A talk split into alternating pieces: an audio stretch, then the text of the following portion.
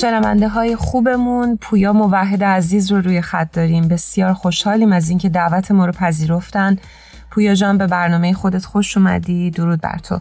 من هم به درود و سلام میگم. پویای موحد عزیز و خوشحالم که با پادکست هفت همراه شدی. درود بر شما. خیلی متشکرم که من رو به برنامه خوبتون دعوت کردید.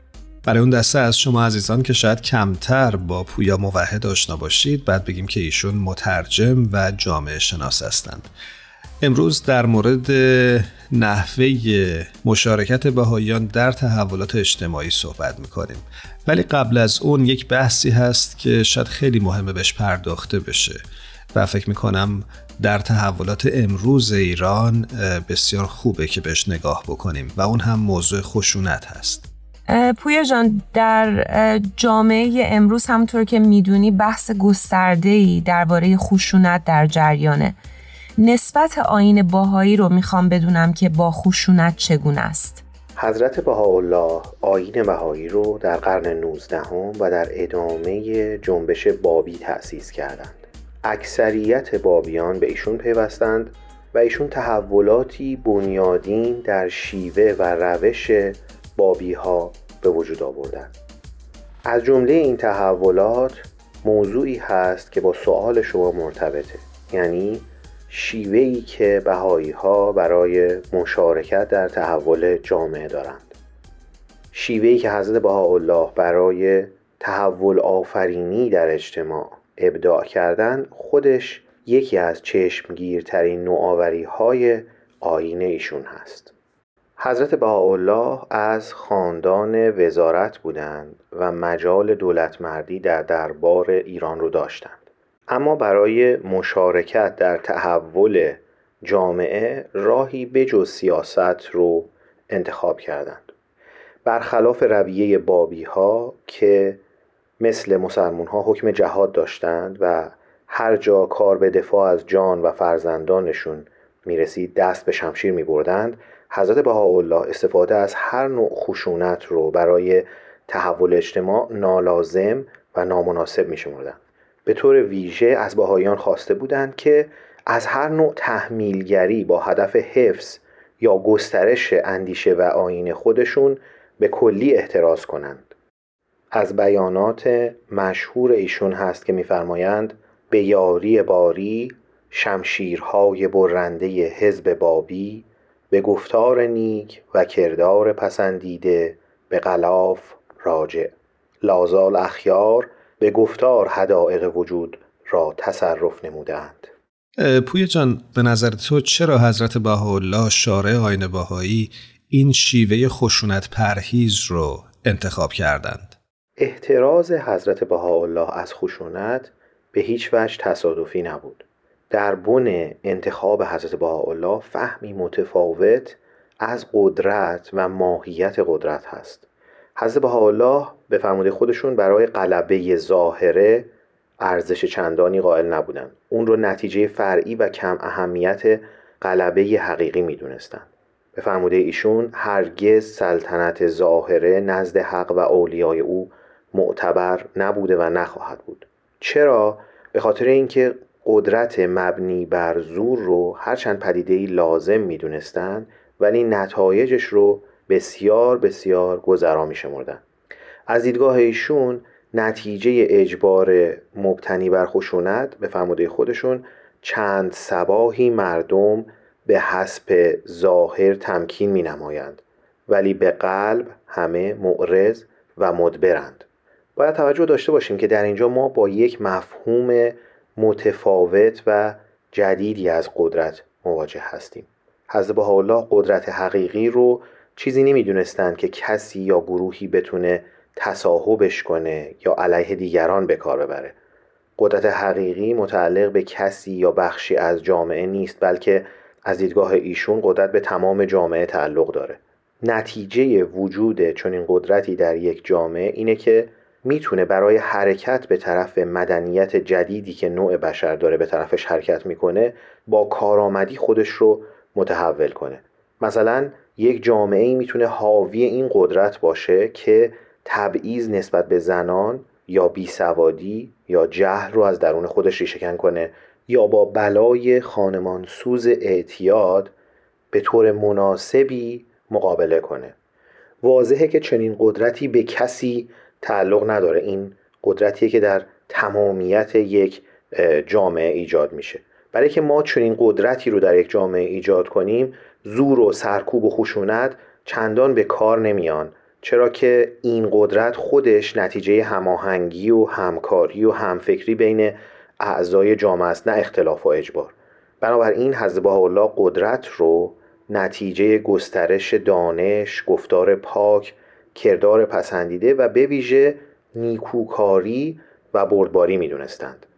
این مفهوم از قدرت در واقع در بستر دیدگاه کلی حضرت الله در مورد نوع بشر قابل فهمه ایشون باور داشتند که نوع بشر بیمار هست و دلیل این بیماری اختلاف و تفرقه است و به علت این اختلاف و تفرقه قدرت بالقوه عظیمی در نوع بشر از تحقق باز مونده.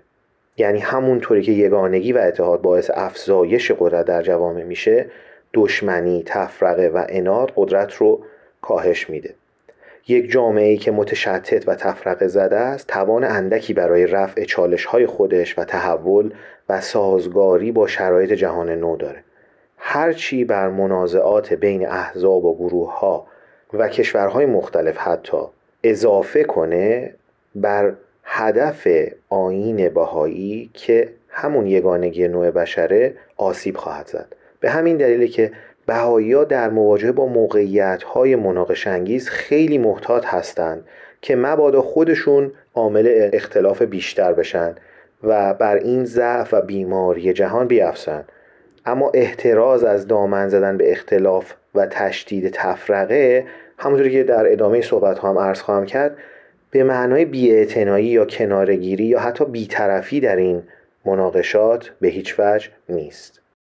مقصود نهایی حضرت بهاءالله ایجاد قدرت در یک جامعه خاص نبوده بلکه ایشون هدفشون این بوده که قدرت بیپایانی در تمام نوع بشر به وجود بیارن تا نوع بشر بتونه از دوران پر استراب بلوغ خودش گذر کنه و تمدن جهانی تازه‌ای به وجود بیاره. این رو قایت آین خودشون قرار دادن یعنی یگانگی نوع بشر. ایشون باور داشتن که مردم زمین می‌تونن و میباید که مثل اعضای یک پیکر بشوند. به فرموده خود ایشون عالم را به مسابه هیکل انسانی ملاحظه کن. درسته که اعضای این پیکر یکسان نخواهند بود و هر کدام کار ویژه خودشون رو خواهند داشت اما همه در هماهنگی و سامان خواهند زیست و از این هماهنگی قدرت عظیمی به وجود خواهد اومد که به همه نوع بشر تعلق خواهد داشت. می‌بینید که حسب الله چطور قدرت رو در واقع یک ماهیتی متعلق به تمام نوع بشر می‌دونستن. ممنونیم ازت. صحبت هایی که کردی خیلی از افراد تاسیس چنین مدنیتی رو آرمانی دور و ناممکن می‌دونن. حضرت بهاءالله برای تأسیس این تمدن تازه چه سازوکاری و چه روش عملی رو در نظر گرفته بودند اولین موضوع مهم در این ارتباط این هست که بهایی ها ساختن این جهان متحد رو فقط کار خودشون نمی‌دونن. بیت العدل اعظم یعنی هیئت انتخابی که اداره امور جامعه بهایی رو به عهده دارند در یکی از پیام های اخیرشون اینطور فرمودند که به راستی تمدنی که بشریت را به سوی خود فرا می‌خواند تنها از طریق مساعی جامعه بهایی به وجود نخواهد آمد. گروه ها و سازمان های متعددی تحت تأثیر روح همبستگی جهانی در استقرار تمدنی که مقدر است از میان اختشاش و آشوب جامعه امروز ظاهر گردد سهیم خواهند بود. اما با این حال حضرت الله از بهایی ها می‌خواستند که در جریان استقرار این تمدن جدید مشارکت کنند و ای بسا که نقش مهم و یگانه ای ایفا کنند. پس از دیدگاه بهایی ها جهان آدمیان تحت تأثیر این روح همبستگی جهانی در حال تغییر هست. این روح زمانه خودش به قامت دو تا نیرو ظاهر میشه. یک نیرو که ویرانگر هست و هر چیزی رو که با روح زمان ناسازگار باشه از میان بر میداره و یک نیروی دیگر سازنده هست که عناصر تازه یک جهان نو رو به وجود میاره. هر دگرگونی نیازمند هر دو نیرو هست. یعنی هم نیاز هست به ویرانی کهنگی ها و هم آفرینش تازه ها این دو نیرو همکار و همیار همدیگه هستند و هر دو هم از روح زمانه نشأت گرفتن مثلا برابری زن و مرد یکی از جنبه های روح زمانه ماست. هر ساختار نهاد و سازمان اجتماعی مثل خانواده، دین یا دولت باید با این روح همساز بشه. اگر جز این باشه روح زمانه در قامت یک نیروهای ویرانگری مثلا خانواده ستیزی، دین ستیزی یا دولت ستیزی اون نهاد یا ساختار ناسازگار رو از اثر بخشی میندازه و بنیانش رو تضعیف و ویران می‌کنه. اما همین روح زمانه در قامت نیروهای سازنده به دگرگونی جامعه به طرف مدنیت جدید جهت و شکل میده. مثلا برابری زن و مرد می‌تونه در قامت نیروی سازنده ای انسانها روابط و نهادهایی تازه بیافرینه. یک خانواده نو دولت نو قانون نو جامعه نو باید به وجود بیاد که بتونن ارکان یک جهان تازه باشند انسان هم در اثر همین نیروها به یک انسان تازه ای تبدیل خواهد شد. بنابراین هر دگرگونی هم نیازمند نیروهای ویرانگر هست و هم نیازمند نیروهای سازنده. حضرت الله نیروهای ویرانگر رو واقعیتی لازم اما سایه‌ای در دنباله نیروهای سازندگی می‌دونستند از دوستان و هماندیشان و پیروان خودشون می‌خواستند که بکوشن که قوای خودشون رو بیشتر بر سازندگی متمرکز کنند و با همکاری هم در آفرینش یک دنیای تازه مشارکت کنند آین باهایی برای اینکه این آرمان ها به واقعیت بدل بشن چه کارهایی انجام میده؟ به خصوص با مخالفت هایی که با این آرمان ها در حال حاضر وجود داره. با اونها چطور مواجه میشه؟ به نکته مهمی اشاره کردید. گام برداشتن در جهت اجرای این اصول و برساختن یک اجتماع نو اون هم در دل یک جامعه متعصب و بیتحرک کار پرخطر و مشقتباری بود. حضرت بهاءالله از تجربه شخصی خودشون می‌دونستند که در مقابل تحول خواهی همواره واپسگرایی قد علم می‌کنه و هر نوآوری معمولا با حسادت و کهنه پرستی همراه میشه. خود ایشون به علت خدمات و نوآوری هاشون به جای ارج دیدن به حبس و تبعید و زجر دچار شدن و مناسب و اموال خودشون رو از دست دادند. اما با این همه این جفاها باعث نمی‌شد که حضرت الله در پی کسب قدرت سیاسی بیفتند یا سلاح و خشونت رو برگزینند. ایشون باور داشتند که پافشاری بر سازندگی پایداری در نیکومنشی بردباری در سختی خودش عاقبت به سمر می‌رسه و به آگاهی همگانی میانجامه و یک روزی می‌رسه که سیلی از مردمان خوشتینت و آگاه و متحد دست به دست هم میدن و به پشتیبانی هم دست کوتهبینی ها و واپسگرایی ها رو کوتاه می‌کنند. حالا اگه بخوام یه کمی عملی تر در مورد اینکه بهایی ها چه گام هایی برداشتند صحبت کنم می‌خوام به دو نکته در این مورد اشاره کنم. یکی اول از همه تحولی هست که باید در بنیان دین اتفاق بیفته. حضرت حالا باور داشتن که یکی از ساختارهای اجتماعی که باید از بنیاد عوض بشه دینه. هدف حضرت بهاءالله تأسیس یک آین جدید نبوده. ایشون در پی اون بودن که چیستی و کارکرد دین در جامعه رو از بنیاد دگرگون کنن و اون رو از محدودیت ها و تنگناهای کهنه فرسوده که در واقع خصوصیت دوران کودکی نوع بشر بوده آزاد کنند و یک نهادی بسازند که شایسته دوران یگانگی نوع بشر باشه. حضرت شوقی افندی در این مورد چنین می‌فهمند این واقعیت باید همواره مد نظر باشد که حضرت بهاءالله دینی جدید به وجود نیاورده اند که در کنار سازمانهای پرشمار و تفرق آفرین کنونی قرار گیرد بلکه ایشان می‌خواهند مفهوم دین را به عنوان نیروی اصلی که به پرورش آگاهی شکل می‌دهد از بنیاد متحول سازند. از آنجا که کل نوع بشر با تمام تنوع خیش گونه واحد محسوب می شود آن فرایند تغییر آور که به خواست خداوند خصوصیات ذهن و قلب را در کنه تمامی نوع بشر متحول می سازد نیز فرایندی واحد است. پس بنابراین شایسته عصر یگانگی نوع بشر این هست که آن کنیم خداوند یگانه است و در نتیجه دین هم یگانه است. و همه ادیان بزرگ جلوه های از همین دین یگانه هستند.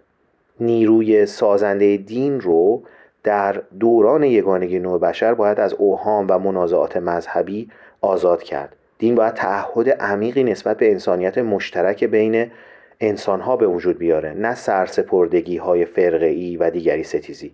باید حامی و معید علم باشه نه منبع خرافات و علم ستیزی. باید رسم دوستی و آشتی بیاموزه نه دشمنی و خودبینی. باید صدی در برابر خشونت باشه نه عاملش. این نکته اول. نکته دوم این که حسب الله یگانگی رو هم مقصد و هم مسیر می‌دونستند یعنی برای تأسیس یگانگی در هر پهنه گسترده تر میشه با ایجادش در یک دایره کوچکتر شروع کرد.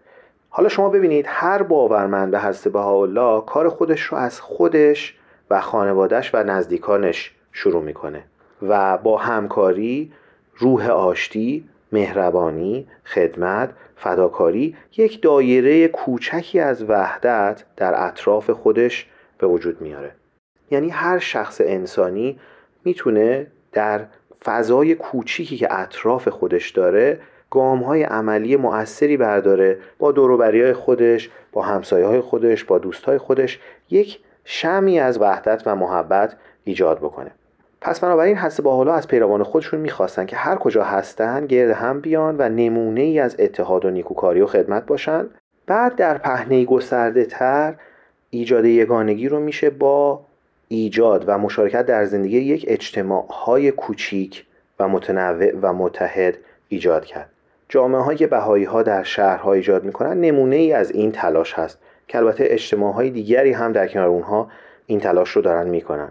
این اجتماع کوچیک خودشون می‌تونن الگو و پیشراننده ای برای قوای یگانگی در یک جامعه خیلی وسیع تر از خودشون باشن یا شاید حتی در تمام شهر.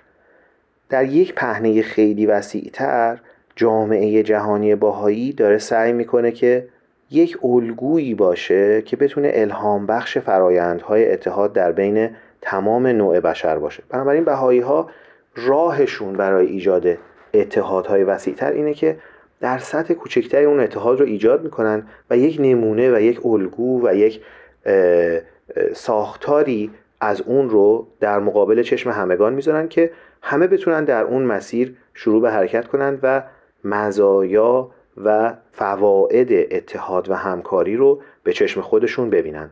حسب حالا باور داشتن که این فرایند در ادامه خودش به تدریج عالم رو متحد خواهد کرد. چون که می‌فهمن قسم به آفتاب حقیقت نور اتفاق آفاق را روشن و منور سازد. خیلی متشکریم ازت. ممنونیم. صحبت های بسیار بسیار عمیق و جالبی بود برای من حقیقتا. همونطور که خاطرت هست در برنامه پادکست هفت ما رسم داریم که در انتهای برنامه از مهمانان عزیزمون بخوایم که یک ترانه رو تقدیم شنونده های خوبمون بکنن.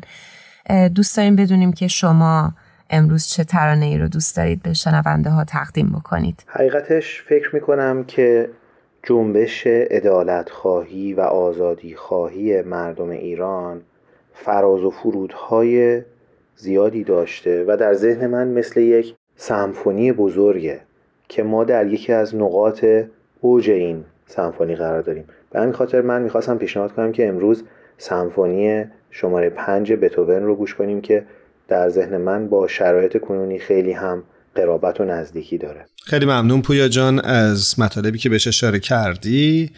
می‌خوام این قول ازت بگیرم که هفته آینده هم با ما همراه باشی و این موضوع رو با هم پی بگیریم. من هم خیلی ممنونم از شما و برنامه خوبتون و انشاءالله هفته آینده مجدد در خدمت شما خواهم بود. هر کجا که هستی خوب و خوش و سلامت باشی.